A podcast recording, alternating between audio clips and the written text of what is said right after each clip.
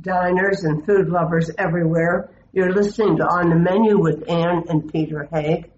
And uh, I'll, I'll, tell you, we get so many requests as well as so many now copies, review copies of books, uh, all about vegetarian, vegan, vegetable forward. So we thought we would uh, replay for you two very interesting um, interviews we had on this very, very popular and universal subject at this point. Even people who eat meat um, are sometimes just pulling out the veggies. And uh, mm-hmm. we, we have all these vegetarian restaurants all over the world now. Now, that, now there's a, there's one honest person in the studio here. Yeah, well, that's that true. That, that is, Peter always has this feeling that unless there's meat or fish on the plate, it isn't a meal. Yeah, well. But, but let's. No, I mean, there. What's this lady's point of view? Oh, well, we're going to do, you know, you said ladies first. So somebody who has built an entire career on vegetable forward food is Deborah Madison, a, a wonderful, wonderful cookbook author. And uh, she came out from um, with her first memoir, and is called appropriately an onion in my pocket. and uh, Deborah is always interesting to talk to, so we thought we would, um, for all of you out there looking to, to see where we are with our, um, our vegetable forward thinking and eating, let's listen to Deborah Madison talk about her life with vegetables. Go ahead. Deborah Madison, um, your latest book, the one of many, An Onion in My Pocket. Um, I, I've read it with great glee because people have always said to me, um, you should write your your memoir, and and I never have, but you wrote it for me. oh, I did. I mean, some of the the the things that you talk about takes me back a ways. I must say, um, except for I never was a a, a Buddhist student. Uh huh. So, but otherwise, um, a, a, a lot of these this familiarity pops up with. I mean, looking back at what was available in the '60s, Mm-hmm. It's rather remarkable, isn't it? It's, Did it's you amazing. Pangs writing this book, pangs of memory. Well, you, I, I didn't hear your question quite, but it is remarkable. I mean, there were no vegetables really, and um, it, it's just so different now. And although I don't know now that we're entering this horrible drought that we're in the middle of here. Oh, it's terrible. In in New Mexico, I don't know what's going to happen to our vegetables. But we Are certainly you have like Seattle too? We we're not as we're not that hot right now, but we will we have been and we will get hot again. Yeah, I know. Oh, if they don't Uh, do something. Let's pray for those hatch chilies, huh? Yeah, but that's down south. Oh, that's, that's not where I am. That's a I'm up part north. of New Mexico. Okay. Yeah. Well, you know, I, I guess we can look back and start from that perspective. Um, I'd love to know how you. My my life has not been as uh, how would you say ordered as yours. The, one thing uh, in your life leads to the next, leads to the next, and so forth. It seems to have a great rationale behind it, and, and mine doesn't. How did you get it ordered like that? Is that the way it was or is? I have no idea. I really don't know. I mean, you know, when you sit down to write a book, particularly a memoir, you you you you do remember all kinds of things, and I'm not. Sh- I don't identify with order at all in my life. It seems very um, chaotic, actually, if anything. But you know, it's interesting to hear you say that. Uh-huh. It's true. I mean, I can't just it doesn't go linearly at all um, mm-hmm. with That's true. cause and effect, where yours seems to be. And don't you think that one thing led to another? I mean, there's always something that moves on to the next logical stage of development. Yes, that's true. There is. But partly, you know, I mean, I wrote this because it was so hard doing greens. It was so, so challenging, so difficult to do this restaurant that was vegetarian in 1979. And um, a lot of the food then was very rich. I mean, it wasn't just greens, it was everybody. We were so excited about food, all chefs were. I remember. And, yeah, you do. and it was it was quite a revelation to be cooking at that time, I must say. Uh, Jacques Pepin said that when he first came to uh, the States, you couldn't even buy button mushrooms. Well, I found that true too. You know, a lot of times um when I would I mean, I I lived in San Francisco and that's where I did greens and so I always had access to lots of wonderful produce from our farm and and other farms.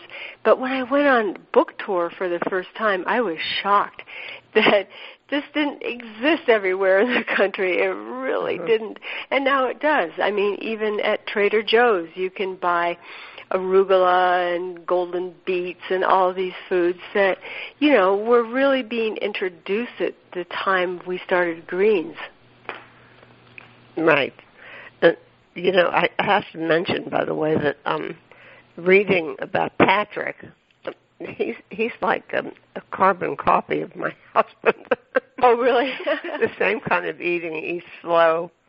Uh-huh. And when he's full, he stops. You know. yes, and they're both thin because I've seen pictures. Yes, yes, they're both thin. I know, and pa- and we Patrick will say even today, even last night, he said, "I'm so hungry. I just want to enjoy this food." And I said, "Well, did you have lunch?" No, he didn't have lunch. of course not. Who's but today, this, I sent him. Who is I this did, we're picking on? My husband. oh, okay. Patrick, he's he he eats slowly. He um, knows when he's full and stops. Um, he, he doesn't think about food all the time. no, he's an artist, so he thinks about art all the time. exactly. No, I thought Right. maybe you were talking about Patrick O'Keefe. No, no, no, no, no, no. Not him. Another Patrick. Um, Deborah, how many books have you written? I've written, I think, 15, including An Onion in My Pocket. Wow. I mean, aren't you amazed at that amount of output? You know, really. I guess I am. Um, it, you know, it, it, although it seems also dated now and over for me, um, I think that that people are just discovering vegetables, and that's wonderful that they are. Um, and I'm probably the opposite, discovering meat. You know, because I cook for Patrick, and he he grew up very differently than I did. He had steak many times a week, and so forth. So you know, if he wants steak, I'll, I'm happy to cook it for him. I don't find it so interesting myself. Well, you know, I I agree with you. When chewing the same taste over and over and over again is not really my idea of something wonderful. No, Um, it's not. Uh, but um, no, what was I going to?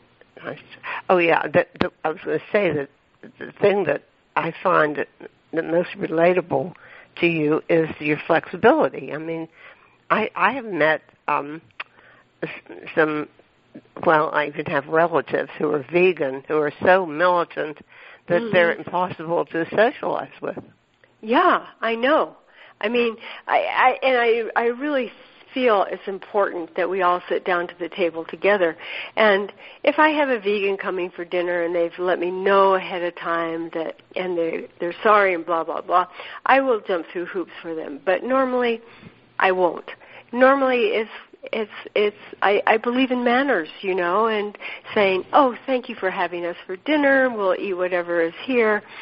And um, on the other hand, I don't like to make people uncomfortable, and I can be flexible that way. But basically, I would love it if people who are vegan or keto or whatever they are would just set it aside for a moment. The problem with these diets, I think, is that they they promise so much, and um, and they never really work. I don't think.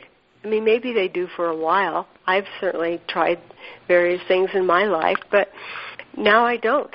anymore. Mhm. Yeah, I've never been on a diet. No, I haven't either. Not not a real diet, but I mean, change, changing what you eat, and you know, eliminating certain foods, uh, including other foods that you wouldn't normally include. You know, that kind of thing. I've I have done before, but not now.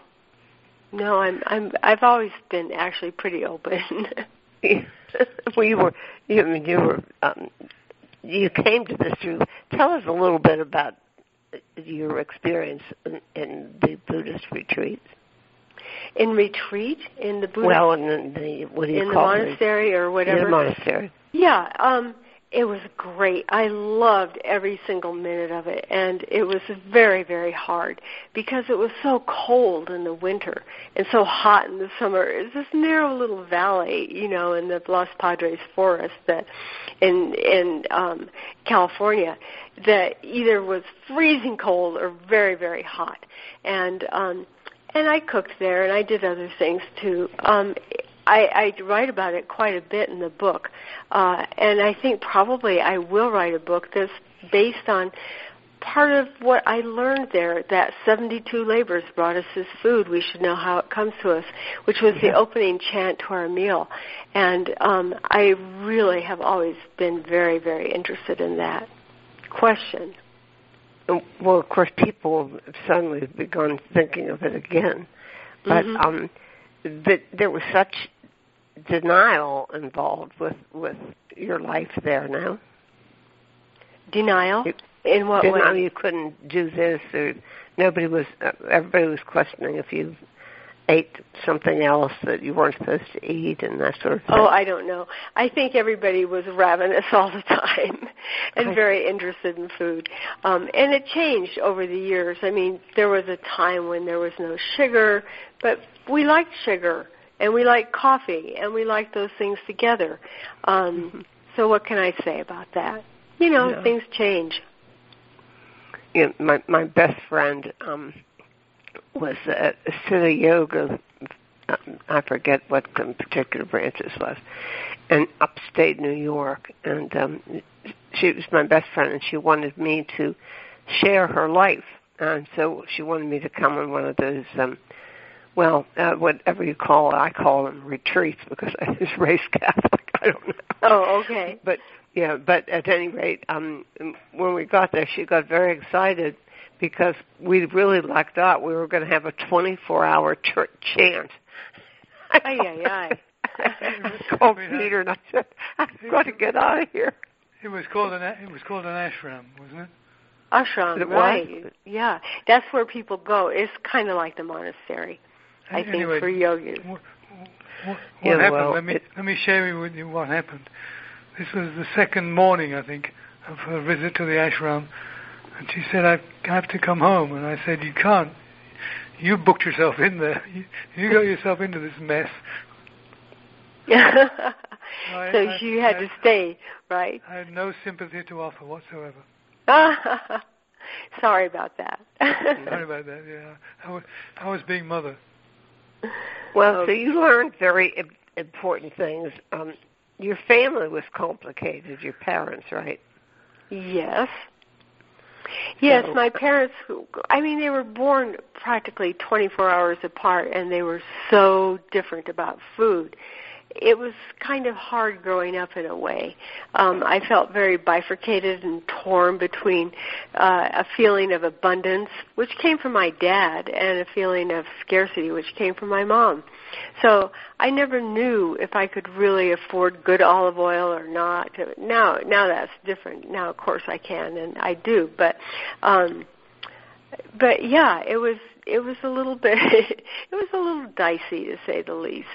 Yeah, well, my mother was another one of those that grew up during the Depression, and it Mhm. stuck with her Mhm. every little way. I mean, things like collecting bits of soap and putting it in with water in a jar to use to wash her, her stockings and things. You know I mean? Yeah, yeah, no, the that did leave a big impression on people, and but you know, my mother was fine. She never, her father never, always kept a job, and uh, he worked for Lord and Taylor, I believe. And um, and same with my dad. They never stood in soup lines or anything. But my mother took it very, very differently than my father. And mm-hmm. she was a New Englander, and I think that had something to do with it, and maybe an immigrant, although they had been there for three generations. You know, I think that that leaves an impression too. Right, you you were open to a lot of different experiences, as I read in in your memoir, mm-hmm. and importantly, um, you did have some amazing experiences with interesting, not only interesting, but very um, uh, how, what's the term? People in your life um, that yeah. not only yeah that exposed you to so many things. Yes, Talk I did. I was very. Bit. I mean, Alice is one. Mhm. Do you want to talk to our listeners about that? What well, yes, I from? did work at Chez Panisse um, back in the day when you could just do that. You know, it wasn't such a big deal as it is now. And Alice was actually there, along with um, other people, Jeremiah Tower, Mark Miller. Oh, yeah, he's wonderful. And, yeah. yeah, and you know, and like that, and I just came to dinner. She invited me to dinner, and um, so three of us came. She said, "Bring your friends too." So three of us went, and we had um, a most amazing meal. And I, after that meal, I said, "I have to work here. I don't care what it takes. I've got to work here." So um, when we went back to the city that night, I noticed that the abbot's light was on, and so I went up and I said, "I have to work at Chez Panisse. I'm sorry. I, I mean, because at the Zen Center, you never said what you wanted to do. You were given an assignment for what to do, what would help you to grow, or whatever." And he said, "Fine." but I didn't know about greens at that point, so um, I'm I'm sure he had that thought in mind that, oh, yeah, she wants to do that. Well, she she's interested in food and she's done a lot of cooking and so yeah, why not? Well, so I did. You you did you earned a, lot of information and um I, I guess you had the basis of creativity in there, but uh, the, you really you, you're essentially self-taught, right? Yes, I am. I never mm-hmm. went to cooking school. So how did you ever? I mean, you, you became really um, sophisticated, and for a while you never even um, were exposed to travel, but then later you got to travel. Yes, I did, and and once I did, it changed everything.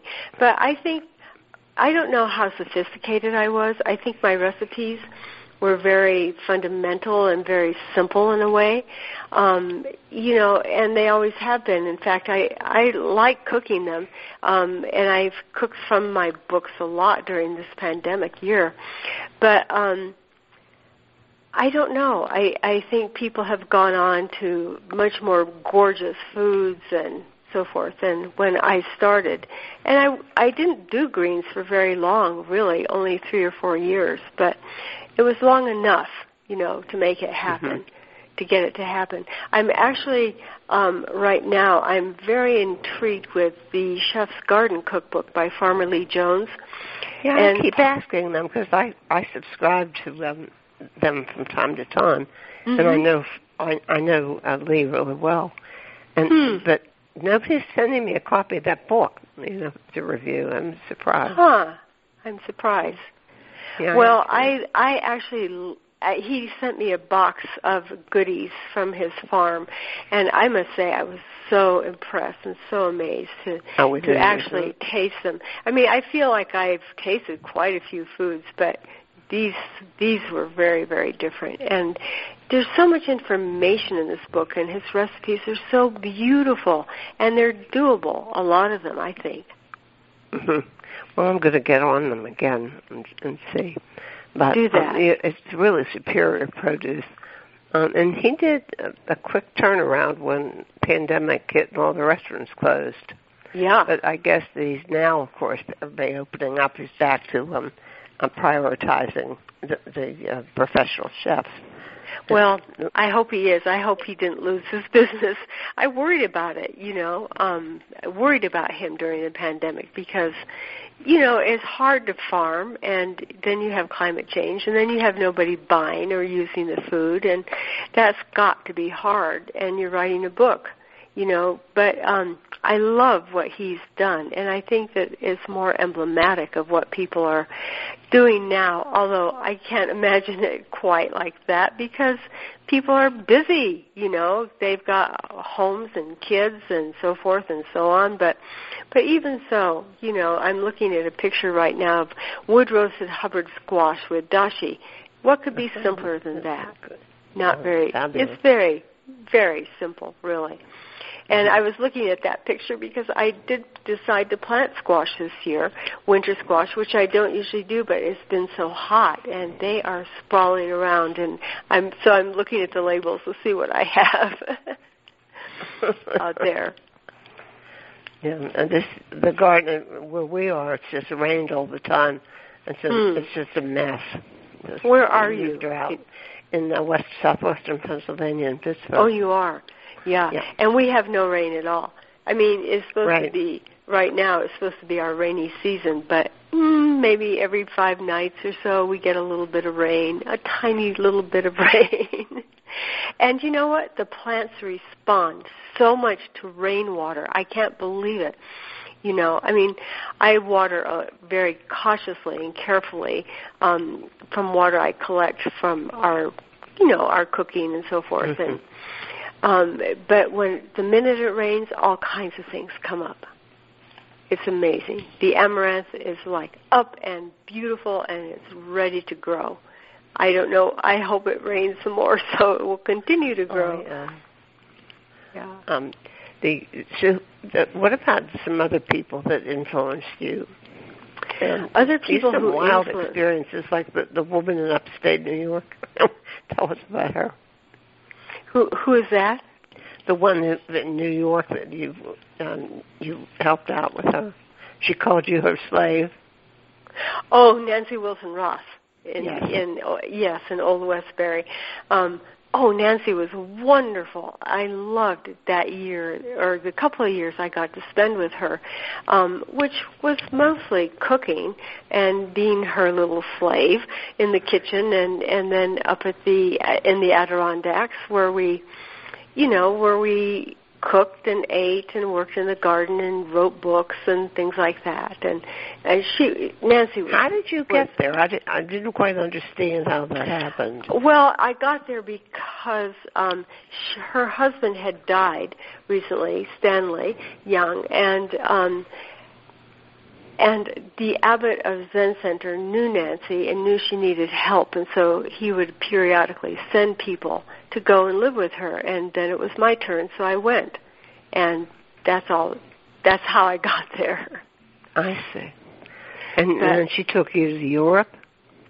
She took me to Europe. I went to Europe with her, and we had a wonderful experience, which I wrote about in the book. That we where we had a meal in Scotland that changed my perspective forever on cooking. It really became my north star. And why was that? Explain that one. That was because every, we, first of all, we were we were famished, and it was so so cold outside. tell me. I've never been Yeah, you wetter know. or colder in my whole life than when I was in Scotland. and this this was um in November actually. It was just before the election um in the United States and Jimmy Carter was elected then. So it was quite some time ago. But um we were starving and cold and we needed we needed some food and this woman in an inn was starting to cook dinner and she agreed to feed us. And she ushered us into the dining room and we sat, we looked outside and we at the garden and we could see Brussels sprouts and potatoes and leeks, and then beyond that was a little loch, a lake, and there were fish in the lake, and and pretty soon she brought us our lunch, and it was exactly what we'd been looking at in the garden and the lake, and it was so amazing, and it was so delicious, and she was so kind, and together those things really, really made a difference to me. Now, you you write a lot about Tassajara. Um, I had that cookbook, the bread cookbook, the first one, Mm-hmm. and um, and it, I'm interested in that and also in the state of health food stores. You even talk about the difference in smell. yes, I did. and it's I, true. I remember that. Oh, I'm glad you did. Thank you. Um, I knew nothing really about the bread book. Um, I mean, it came out, and I use it now and then, but not very often. Um, although I am very now interested in grains and sourdough bread, but um, I didn't write that book. Edward Espe Brown wrote it. But in terms of the health food stores, I mean, I used to go to a health food store and um on Sutter Street in San Francisco when I felt I needed a little revival and you know of of my spirit and my health and everything smelled like silage and it was kind of wonderful actually and and the women who worked there were dressed like nurses and so forth and Yeah, I thought that was very funny. I- That's something I don't remember. The nurse. Huh. Huh. And then it moved on from there, you know, to more the smell of patchouli oil. And I remember those health food stores very well because there was one quite close to Zen Center that I used to go to. And um that's when that was before there was meat in stores. Everything was was vegetarian in that way, but um you know, then when Whole Foods and Alfalfa's and places like that opened up, and there were these huge meat counters that were so long and so big, people were really offended. But um, they persisted, and that's what you have now. I, I think things have changed so much since we were young. Um, you know, when I grew up, we didn't have a lot of meat, but what we had was was everything was GMO free. We didn't think twice about it. Now Right. nowadays you have to be very selective if you care at all about your health and and the health of the animals you're eating. Right. Uh, I was going to would ask you some other things, but I might as well jump in where I was really aiming, which is like uh, you look at the scene today. Now you you've sat and contemplated all of this past history, but jump ahead to where we are now, and where do you think we're going to be going? I have no idea where we're going, and I'm very worried about it. In fact, I was in, supposed to be on two Zoom broadcasts today talking about the future of food um, Oh yeah. at this time, and and it's fine that I'm not. I I'm happy to be talking with you too, um, but this was what we were going to talk about, and I don't know. Um, I mean, I was on the board of the Southwest Grass-Fed Livestock Alliance for many years. Um, partly because in New Mexico, which is such a dry, dry state, people have to really raise beef differently if they're going to do grass-fed, grass-finished beef and put water back on the land. And they've done that. And the water is for wildlife as well as for anybody else too. So um, that's just, you know, I'm sorry, somebody just came in. Um, so that's just fine. Uh, what's going to happen with vegetables and produce? I don't know what's going to happen. I think we're just going to have to wait and see. Well, I I don't know where we're headed. I mean, this the whole climate change thing is just so terrifying uh, in in every regard. I can't believe some of the temperatures achieved in Seattle, for example. Oh, I know. In the Northwest is is utterly shocking. And of course, they. I read that they didn't have any. um The grapes were all fine, um, but I know they had storms in in uh, the the northern wine regions of Italy that wiped out entire crops. Aye, aye, aye. Aye, aye, Yeah. aye, aye, aye. Yeah. That's And it. then we interviewed um, somebody from the was it the grape grapefruit council or something, the citrus council in Texas, and he pointed out that um, this the winter storm um, not only did it kill the uh, the current crop, well, there were the two crops were the one that was there was wiped out and destroyed, and then the one just coming in was also killed.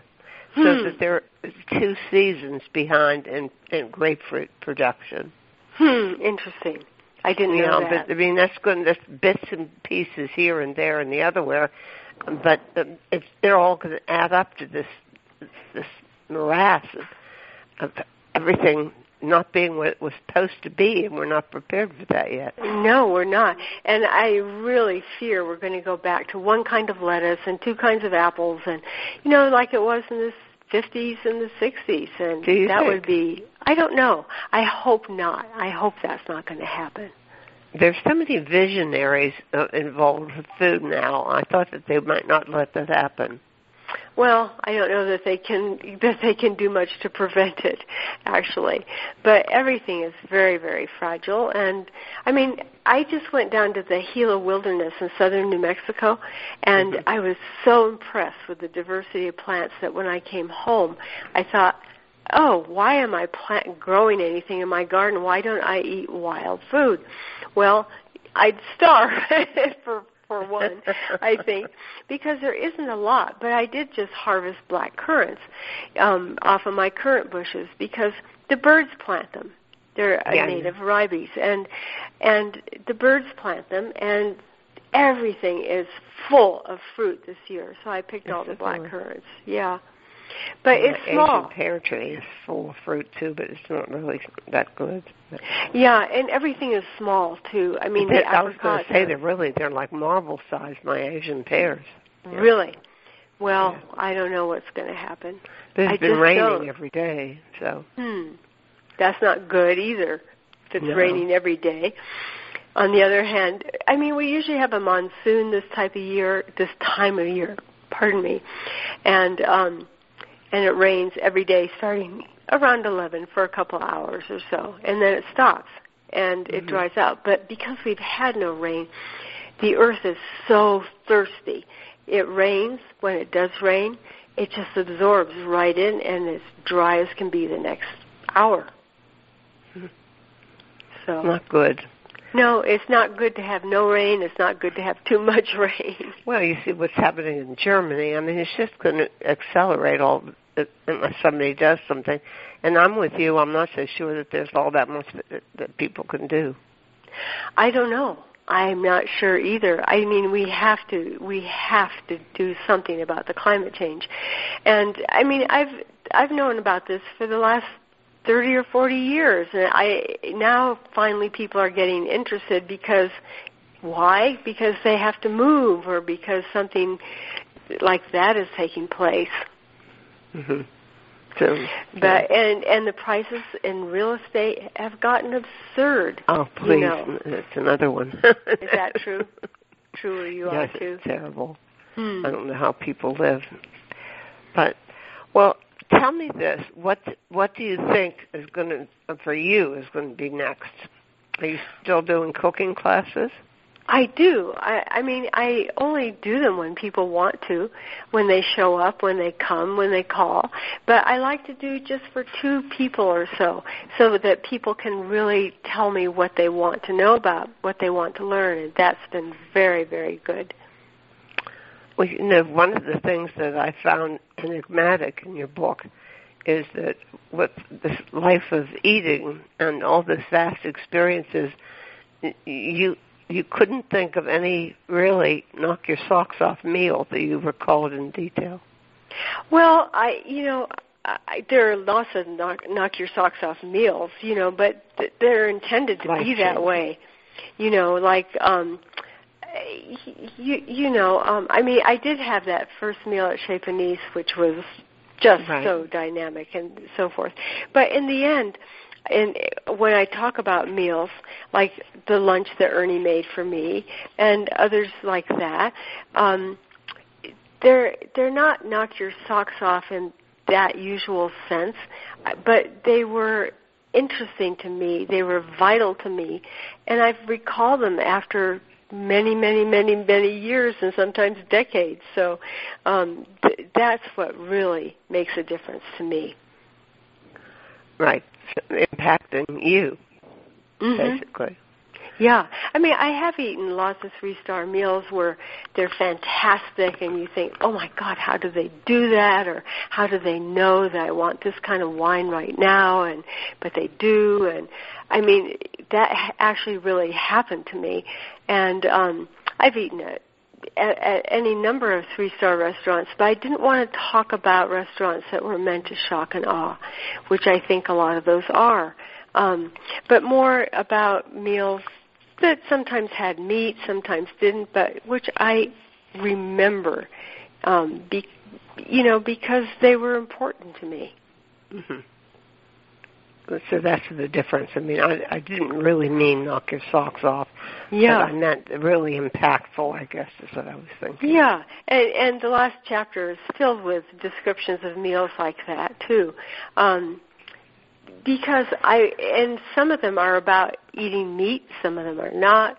Some of them have foods I never, ever, ever would have bought in my life, like Ernie's Ernie's steak and his margarine and zucchini that he cooked in a whole cube of margarine forever and ever. But, but you know what? It was good, and it taught me that if you really cook squash, summer squash, it's going to be wonderful and it's going to be rich. And I am just going to get up and let in a dog who is scratching at the window here and getting in our conversation. Come on in, Soya. there, he's a big beast. Okay, he's in. Okay. So, where where do you stand now? I mean, uh, so you look back. Um, you've sorted through memorable and impactful and, and not, and you came up with some ideas. You have even a whole chapter on manners which we've talked briefly about. So, I mean, what what interests you going forward now from here? I think what interests me is actually not so much a book, but um, as I'm very involved with a with a Rio Grande grain project here, growing grains, trying to get people to to be interested in grains, to make them accessible, to sell them at a farmer's market. So I might just be back at the farmer's market again with with little bags of grain. I don't know, um, but I mean I've taken a gone to grain school in Colorado, and that state is really doing a lot with grains. We could too. This used to be a, a grain bread basket for Pete's sakes, northern New Mexico was with Sonoran wheat and other kinds of wheat. So probably that's what I'm going to be spending my time with. And um, the garden I've cut way, way, way back on because of the drought. Yeah. And yeah. And I will write. I do want to write this book um, on 72 labors because there's so oh, much right. about food that I'm interested in how yeah. it comes to us. You know that endive is a vegetable in two parts, and I say that, and most people look, "What? What are you talking about?" And I try to explain to them how it's growing and so forth. And well, I, I certainly really um, it made me think. It made me look back, it made me think of where we were going reading your book. Um, listeners, again, it's Deborah Madison uh, and it's called An Onion in My Pocket My Life with Vegetables. And it's very uh, on, on target trend wise and time wise, and, and I think it's very important to, uh, to consider this. Um, we, we just actually interviewed somebody about this fake meat. oh, really? Interesting. Yeah. yeah. Well, we have to edit this out of the conversation. I find it appalling to tell you the truth, but anyhow. It is appalling. It's appalling that we even have to think about it. You know, I know. I it know. really is. That and then the next thing is this the uh, muscle grown in petri dishes. oh, I know. Ugh, uh, it doesn't interest me at all. so, well, okay, Deborah. Um, anything else you'd like to add before we conclude this? No, but Anne, I just want to thank you very, very much for this interview and for your other interviews as well, and Peter too. Thank you. Oh, thank you. Well, it's it's um, I mean the the attraction, of course, is the many interesting people involved with food and how many aspects of it there are. Mhm. That's true. There are a lot of aspects of it.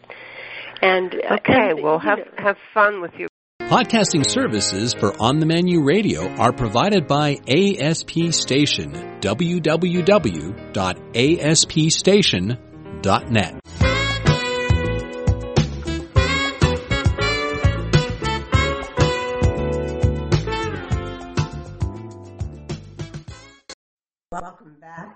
Um, next up, we have, I think, the, the prince of the vegetarian um, uh, ventures is Richard Landau of Vedge in Philadelphia. We have several restaurants actually, but um, he opened Vedge when, well, he'll tell you about it. I mean, it was not a sure thing that a vegetarian restaurant was going to be a big, big hit in Philadelphia. Quite, the, quite the opposite. Yes. He's a brave man, and I think he'll, he'll, talk to you a little bit about his experience with this. Um, yeah, Vedge is like world famous, and it's vegetarian. All right. Should we let him play? Okay. Um, yeah, I, I will edit this out, but he's uh, from Yorkshire. Yeah. Oh, great, cool. My favorite place in the world, England. Really, yeah, but and that also was, was mixed up with um, um, Australia and a long time in the U.S. So anyhow, okay. let's, let's get this underway here. Sure, um, sure. Richard Landau, we're sorry we can't have your um, wife partner, Kate Jacoby, with us. Um, but I wanted to talk to you because I didn't want to just assume that I was dis- describing a trend, but um, I had been noting, I can tell from the, the, the books that I get, that this new um, popularity of everything vegetable and vegan and vegetarian, um, and also certain restaurants are opening that were um, dirt candy was one of them that, that got my attention. But I'll tell you, the the trend was confirmed when um, uh, uh, what's his name, Daniel Humm, uh, turned uh, 11 Madison Park into a, a vegetarian, almost vegan restaurant. Uh, is this? T- let me just back up a little bit. I'm getting ahead of myself you opened um, your first restaurant in um, in what 1995 or something. 1994, yeah, 94. long time ago. And, yeah, and but you opened Vedge, which is fully veg vegetable forward, and and a large part vegan, in 2011. That's right. It's You fully were- vegan. Fully vegan. Fully vegan, okay. Yes. And then uh, Fancy Radish, where does that come in? Uh, that opened in 2018, and it's basically it's like the a version of Vedge down in DC. Okay. Well, all right. So uh, you you were raised as a meat eater. Um, how did you get so advanced, and how did you have faith and trust in your instinct to do this? I mean, it's a hard market, the restaurant industry. And Oh, sure, yeah. I mean, that's bold. You're very brave. Tell us how I you was came that. well back in 1994. You know, we we never even used the word vegan or vegetarian. Well, first of all, the word vegan was almost unheard of back then. But you know, we we did not use the word vegetarian anywhere on the menu because it was a cocktail party joke. You know, it was basically conjured up images of you know hippies and you know naked people running around at Woodstock. You know, it was a joke if you were a vegetarian. You know, what do you eat? Bean sprouts and and all that kind of stuff. So mm-hmm. we stayed. My my goal was to make food that tasted like it was as satisfying as anything that had meat in it. So the first thing I wanted to do was disassociate myself from anything that hinted at vegetarianism, the way the world saw it in the mid '90s. Now, you know, then enter like Bill Clinton, who becomes a vegetarian. Then enter like this whole new thing that's happening nowadays you know, and a lot of people are looking at me like, "Wow, wait a second, this guy was onto something." So, it's it's been a long ride. It's been it's been an absolute blast watching it from the audience how this whole thing has evolved since the mid '90s. It's been an absolute blast. Not bad. Um, yeah, um, but I, I am correct that that um, even people who are not purely vegetarian seek out. Um, I know they seek out vegetable forward um, restaurants now. Oh, Um, sure, sure, and, and yeah, Well, that was my target audience from day one. I, you know, being a vegetarian myself, I recognize there's almost nowhere to eat. So the vegetarians and vegans, they were coming anyway. We had them. Build an audience. Uh, all you had to do was make decent food that tasted good, and they were there. I wanted to reach out to the mainstream. I, I felt that back in the 90s, it was a very kind of you know, again, it was a very misunderstood um, concept. Came with a lot of preconceived notions. So, I wanted to reach the mainstream. Well, how do you reach the mainstream? Number one, don't even tell them it's vegetarian. Just give them good food. You know, and number two, cook food that they can relate to. Don't don't make a bunch of you know grassy, seedy hippie food. Make some really good food that they can understand, right? Because the stomach listens. My experience with it was hippie food. It was some of it was really awful. Yeah, oh, yeah, oh my God! Well, that was the other thing. I had tried a few vegetarian restaurants back then. I'm like, oh, you got to be kidding me! This stuff this is horrible. This isn't even food. This is some kind of weird diet. And um, and I found that you know when you mentioned vegetarianism back then in the 90s, that people automatically assume like you know you were on this weird diet, yeah, you're trying, you're on a cleanse or on this spiritual high, or you're kind of induced some kind of hallucinations, you know. yeah, you know you got got to kind of trigger those flashbacks. You know, now they call them now they're senior moments. They used to be flashbacks. Now they're senior moments. is, that, is, that what, is that what I should say? Is that what I should say? I'm having a senior moment. It's it's really, it's really funny that there's a vegetarian restaurant in Pittsburgh, but it's also Polish. Oh yeah, Polish vegetarian. Oh wow, to check that out. Yeah, we have It's friends that really just moved to. Pittsburgh, so we'll have to check Who that did? out. Uh, friends of ours just moved out to Pittsburgh to Mount Washington. Oh, they're in Mount Washington. Great, great views. Wonderful. Um, Yeah. Yeah, well, the, the, this place um, it has an unfortunate name. I really, I wish, like that. I wish that that listened to me. Would you want to go to a, a restaurant called Bitter Ends? Oh no, really? Oh, yeah, yeah, right. well, hey, Okay. listen, if the food's great, then who cares, right? I was, sweetheart, I was talking about Apteka. Oh no, it wasn't Bitter Ends. I'm sorry. You're talking about the, yeah, the other one. Yeah, Apteka. Apteka. uh, Apteka. Apteka. Oh, okay. Well, I- I- yeah. I've heard worse. Side. Bitter Ends is the one whose name has, galls me, but um, they have a farm. But anyhow, no, you're right. It's Apteka, and um, it, it, the food's on a level that um, uh, they've been nominated for Beard Awards. And so Oh, that's all that matters, you know. You you you You- can name it anything you want as long as the food's good. That's the way I see it. But they're across the street from the cem- cemetery. yeah. No. well, that's a good advertisement to eat vegetarian, you know. you well, now, so the um, of course the the options. I mean, we went through a phase, if you remember, that drove me crazy. That's when I was still a restaurant critic for our city magazine, um, and the only vegetarian restaurant around. Uh, it made what do you call that? Where they make the, the vegetarian food look like meat and things like that. oh, You know the what I mock mean? meats, yeah, sure, Yeah, sure. I mean, my my cousin's daughter is um, vegan, and I did Thanksgiving once, and she insisted on having a, a, her her portion look like turkey slice, and they're they're. I went shopping and I found all all this fake food. I don't know what it is. You know what I'm talking about? Yeah, sure. Well, they call them the mock meats, yeah, or the the plant-based Yeah, meats it. these days.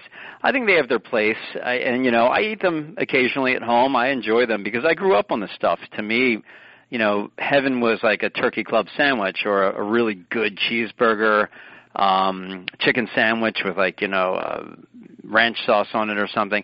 I I grew up on this stuff. I love those foods. So you know, um, I could put a carrot on a bun and try to pretend, or I can eat this stuff that recalls what I ate. I mean, it's still food, and you know, the, people bring up the big argument about process these days. Well, it, it's a processed product. Well, if you think about the process meat takes to get to your plate, that's not such a pretty thing either. So, you know, it's a tough call. Um, I think they have their place. They, I think they demonstrate to people that it's really not the meat that you're eating that tastes so good. It's this kind of flavor that's this mouthfeel, and it can be recreated without slaughter. And I think that's a really important point to make to public. Now, what you do with it after that's completely up to you. But I think the point needs to be made that um, when you eat meat, you're not the, the, that whole kind of idea that it's the meat that tastes so good is not really true. It's it's what chefs do to it that kind of make it taste so good. Yeah, Yeah, well, this about it- really good friend of ours who just died. He was a big architect and art colony from uh, St. Ives in, in the UK. Uh, he was um, he was vegan because he lived for a while across from an abattoir. So that's his reason for becoming vegetarian. Oh wow, yeah, yeah. And what was your reason? Well, I just I learned the truth about what was coming onto my plate. You know, I uh you know, I love vegetables, had a little vegetable garden at home and I thought there it's a very beautiful process to go out to my garden and pick a tomato or pick a cucumber and eat it. It was like this giving thing and um oh what a beautiful process and I made my own tomato sauce when I was very young. I, I was always into that. Uh, you know, when my mom made steak for dinner for the family, she wouldn't eat it. And I asked her why and she said I I just can't, but she never really told me why. I also noticed my dad, when he would eat chicken, couldn't eat it off the bone. And again, so I started asking these questions. Well, why? So as I, I said to them, well, wait, wait a second. Where does this meat come from? And when they told me, you know, this is way before you saw the YouTube videos or the undercover slaughterhouse, you know, videos and all that. I was appalled by it. I'm like, you, you guys have been giving me this stuff? Yeah, it's a dead animal. you, you give a kid a dead animal and don't tell him what it is? I mean, I was appalled by it. So the I already love the taste of meat. I wasn't one of those people that said, "Well, get this stuff away from me at any cost." I I had to find a way to get those flavors, you know, um, and continue to enjoy them while not hurting the animals. And you know, the contrast between the beautiful process of picking your produce and bringing it in versus the process of getting meat onto your plate were as different as night and day. I couldn't believe that meat and vegetables were on the same plate with each other, considering the process both of them had to take. Um, I also realized that you know almost anyone can go to a garden and pick their vegetables, but very very few of us can go out to a, a field and kill a cow and rip it apart and and cook its meat. Some people can, you know, and, but you know most of us can. Lots of people and, who. Yeah, yeah, right. people who do. But um, now, uh, so so your your uh, stance is more um, philosophical, ethical, and Ethical, sort of yeah. thing. For sure, Okay. yeah. ethical. And now, um, let's see, I have two things to ask. First of all, do you think that the, the rise in interest in vegetable forward and vegan and vegetarian menus today is linked to this new um, concern about health? Oh, absolutely, 100%. Okay. I I used to say there's three reasons you should eat more plant-based diet. E- either, you know, lean there, dabble in it, go all plant-based. I mean, I don't know. I don't tell people what to do with their own health and their own diet, but there's three reasons. Uh, Number 1 is the animals. Um, some people just don't care. Some people hunt. Some people could care less that Oh, the yeah. animal, you know, it doesn't matter. They're going to keep eating it. Well, number two is the environment, and um, that started to catch on in the 90s when Al Gore was uh, kind of making a lot of noise about, you know, what Yeah. was happening to the environment and cows are a major reason that the uh we have these greenhouse gases. That changed a lot of people but not all of them. There's other people that don't care about the environment. Well they say when i'm gone i don't care. It's fine. I again i'm not going to tell you what to think or do with your life. But the number three reason is the one that I attribute everything that's happening these days, and that is personal health. A lot of us are watching our parents get older and deteriorate, and we're scared uh, pharmaceuticals, medicine, you know, you, you know, let's take Lipitor for example. You know, if you have high cholesterol, well, there's only one way to get cholesterol. That's through animal products. You have a choice. You cut out some animal products, or you go on Lipitor. And I think a lot of people are seeing this. You you can manage your health through what you eat. And one of the Yeah. best ways to do that, again, I'm not a doctor, but through a plant-based diet. They're seeing the proof out there. They're seeing that they don't have to sacrifice anything. Now, 20 years ago, you sacrificed a lot. You you were eating salad. You were eating nut loaf. You were eating whatever it may be. yeah, peanut butter, spaghetti if you went vegetarian. These days, Yeah. I mean, you can eat a bacon cheeseburger. You can eat anything. So you're not giving up flavor. You're getting all the health benefits, and I think that has absolutely changed the world right now, and it's continuing to uh, drive this. I mean, you have corporations that can, you know, have they can do anything they want with their money, and they're all investing in plant-based. Uh, all of them, all over the world. So many things are happening. So, Well, they're huge. also investing in, in, in, in producing the the the uh, fake stuff too. I mean, that's this that I really Oh, yeah. object to. Uh, that oh, you you do object to? Yeah, there's a. We, Yeah, a lot of hardcore people against that. Have you had that? Any of those? Oh sure, sure. I've I've tried them both. Yeah, they're they're fun. They're fun. You know, they're party tricks. They're it's like, They're look, here's a bacon tricks. That's a good way of cheeseburger. You know. I I am not. A, I don't object to them because I think they are. They take people to the greater good. I think if you are uh, if you're you're a real foodie and you're really into um the true culinary arts, yeah, I can see how this would definitely turn some people off. But I I think they serve a greater good. So um you know I See, get I, behind them. I objected. I had a friend who was in um, Alcoholics Anonymous, and with her husband and daughter, and they used to buy this fake beer, and I thought that was really not unethical, but I think it was a bad idea because they didn't interrupt the process. You know, Hmm, it came looking like beer. You know, it came tasting like beer, except it didn't have the alcohol in it. That's a that's a very interesting point. Yeah, I hear you. And I really never thought objected it to tasted that. like beer, to tell you the truth. And the stuff that Beezy and, and uh, Annie drank. Well, the, And, well, I, anyhow, I never, of I course, never I'm not a beer drinker anyhow. I, So. I never found any fake beer that was that was uh, that anything like the taste of beer. Hmm. Of course, you. Yeah, you they, I mean, I good think they can English beer. exist as beverages. Um, they can exist as some kind of beverage, but to call them uh, beer is definitely a stretch for some of them. You know, I think you can't you can't look at them as beer. You got to look at them as alternative beverages, and then they then they can exist on their own. Well, here's the other thing I wanted to ask you, so that our listeners really get a, a, a, a good idea of what you're talking about, because people who are used to not having beautifully prepared vegetables really don't have a clue what they taste like or what to expect. Could you just pick some um, of your menu, your uh, dinner menu items, and describe what they are? You know, in, in food loving terms. Sure. Well, you know, I'll I'll pick the ones that I think represent um, a, a way to change people's minds about a vegetable that they they had this stigma about before. So when we got when we wanted to open up a vegetable restaurant, you know, Vedge was strictly a vegetable restaurant. It wasn't about tofu. It wasn't about fake meat. We wanted to be vegetable forward. I said we're going to find every vegetable that we've ever known, uh, the ones we hate especially, and we're going to find a way to make them delicious. So my number one, or my hit list was uh, eggplant, Brussels sprouts, and sweet potatoes. Oh, that sounds Um, wonderful. Yeah, well, th- I hated them before. I mean, when I grew up, I had Brussels sprouts out of a can. You know, Oh, they yeah. were- I mean, that, that's enough to.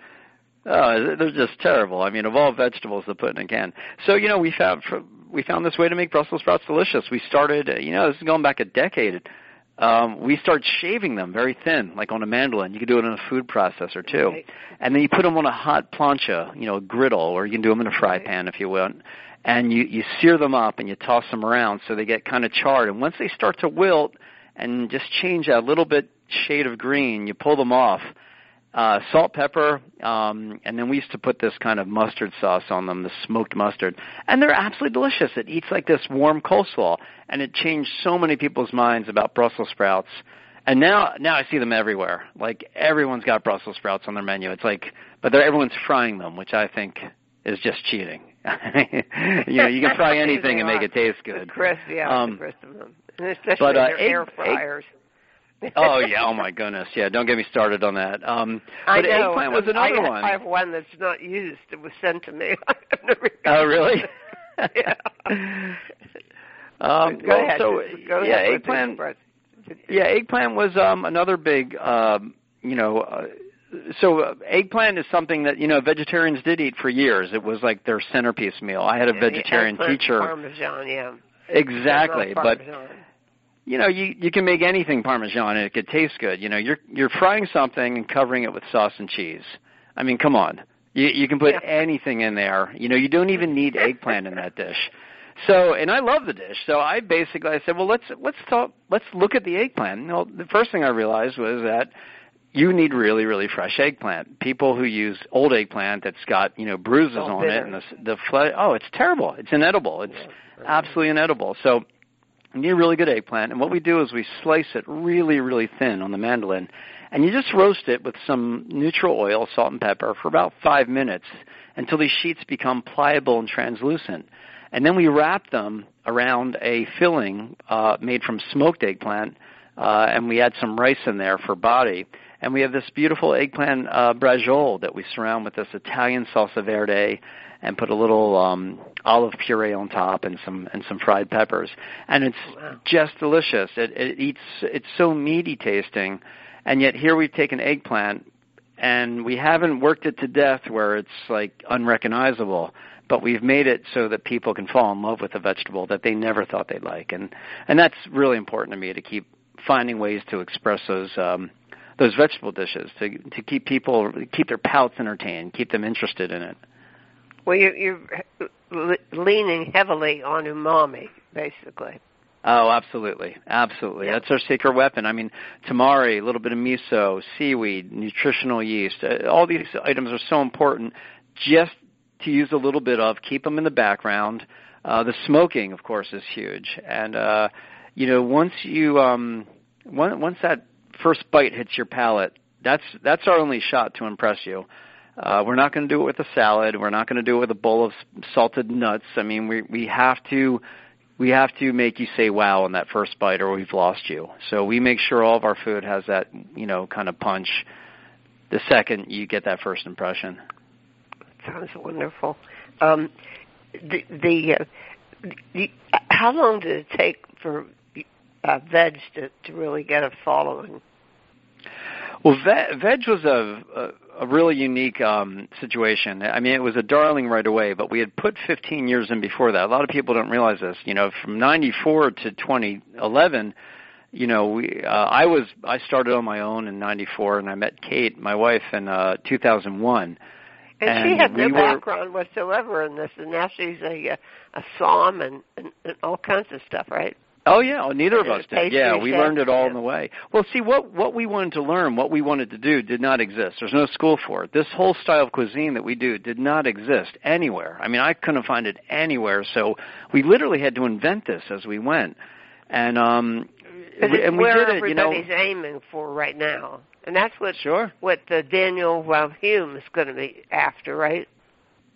Yeah, well, absolutely. Now he's going to take this whole. I'm really all eyes are going to be on him to see what he does. I I think that was the boldest, most courageous thing a chef could have done. He's sending a powerful message to the restaurant community that these are this is something we need to look at. You know, not every restaurant in the world needs to go vegan. I'm not going to sit, you know, up on my perch and start to, you know, preach about anything. But the message he's sending, hey, everyone, rethink this. Just take a look at this, rethink this, open your mind, and let's see what we can do. And I'm I'm really curious to see how this all pans out for him. You, you know, do you think it's, it's sincere? It's not just a ploy to stand out from a whole bunch of really excellent restaurants.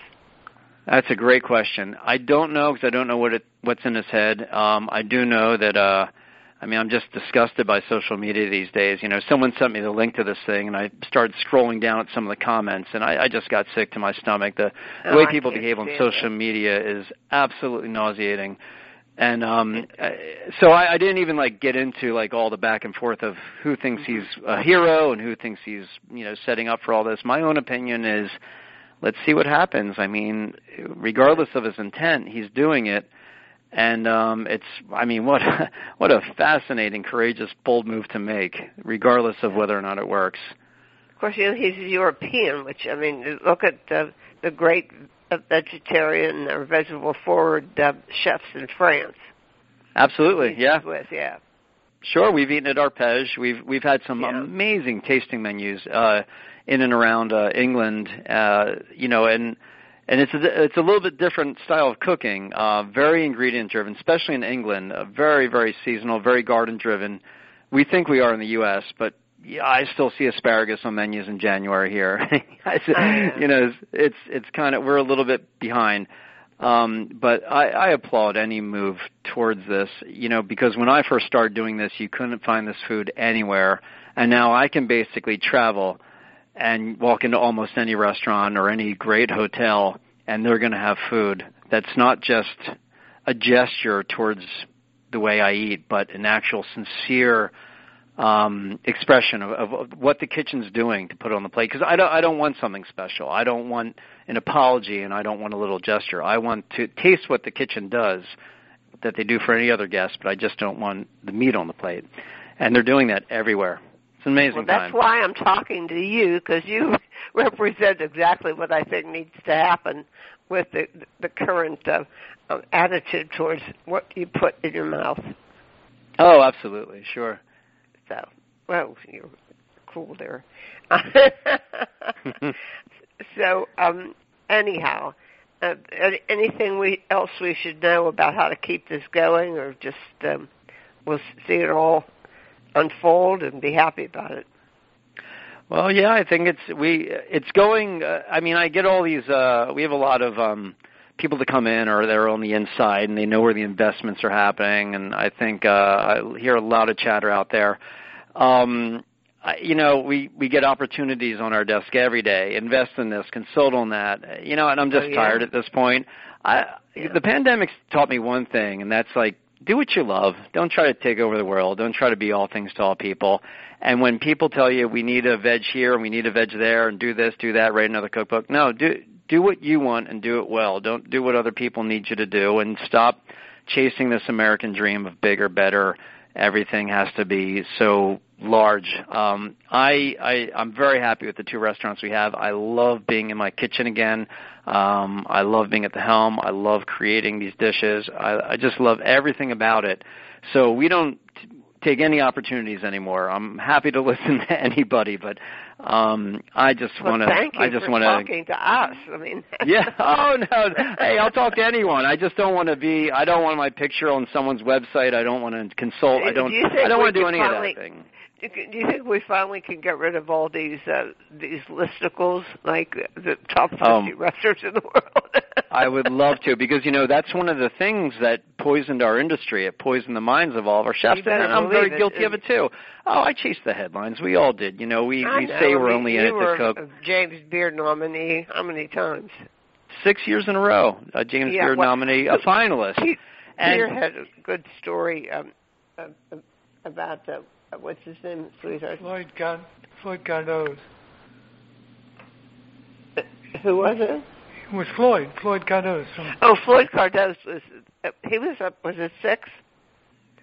he was actually he was actually five. Five. He he had five nominations. But I asked I asked him, what what will you do if you are a finalist again this year? and You don't win again. He said, I'm going to take them all down. nice. Well, I'll tell you, I I don't think there'll be James Beard Awards next year because this year you can't. wondering.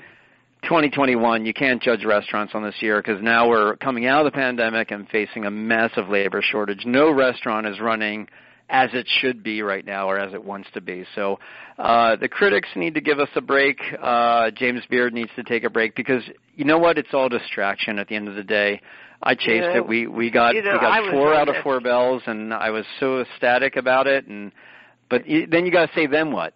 Well, then you just keep cooking, and that has to be okay. And I'm great with that now. I wasn't before, Yeah, but now well, I'm great I, with I, it. honestly, I was getting to be ridiculous. I mean, um, I was one of those jurors, and um, I mean, they knew who won uh, in 2020. You know, and they Sure. didn't. They, they didn't match up with their. brief. And don't even get me started on that. Not to mention Listen- listen, 50 sweetheart. best. Hello? Yes. There's one, there's, there's one thing we don't there's one thing we don't have as a result of this conversation. What? We don't we don't have an invitation. Oh. An invitation. You need an invitation. oh, I thought that was implied. We haven't we haven't we haven't been to Philadelphia for more than a year, even though our grandchildren are there only because of the pandemic. But pretty but pretty soon we're going to be free to move again. Well, we'd absolutely love to have you here, and uh, we're headed out to Pittsburgh sometime in July to see our friends out there. So Well, you can uh, we'll get to call. yeah check out some of the places you have out there. So and and we haven't done a lot of traveling either, and I got to tell you, I don't miss it. I don't miss it. I've been so happy at home, you know, hanging out with uh, Kate and our son and our our friends, and just doing How old five son? days at the restaurant. He's 13 now. Oh, And boy, uh, that's, we're a, that's a challenging age. yeah, yeah. Well, uh, for you know, it's uh, every. My mom always said, you know, little kids have little problems, big kids have big problems. So he's he's a medium kid right now. So he's got medium issues, but um, No, we're just, you know, we're so lucky to have everything that we have. We're very content. We feel very fulfilled. And right now we just want to run a restaurant. And um I've never I felt so good about anything in my life. Okay, well, listeners, you, you all need to test out really, really quality food at the the uh, Vedge in Philadelphia or the Fancy Radish, radish if you're in, in D.C.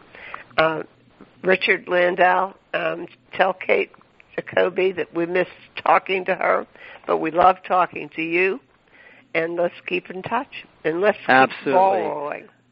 Yeah, thanks so much for having me on. It was a pleasure talking to you guys. And you too. Thank you. Bye bye. Sure. Be well. Bye bye. Okay, my dear, we better say goodbye. This has I been, guess so. this has been a this has been quite a long program. Yeah. But we're sure, we're sure you enjoyed it and found something useful to change your diet. And I'm, I'm promise I'm going to do the same thing. And it's healthy and helpful, whatever you say. So, uh, and what do we say between now and next week? bye bye.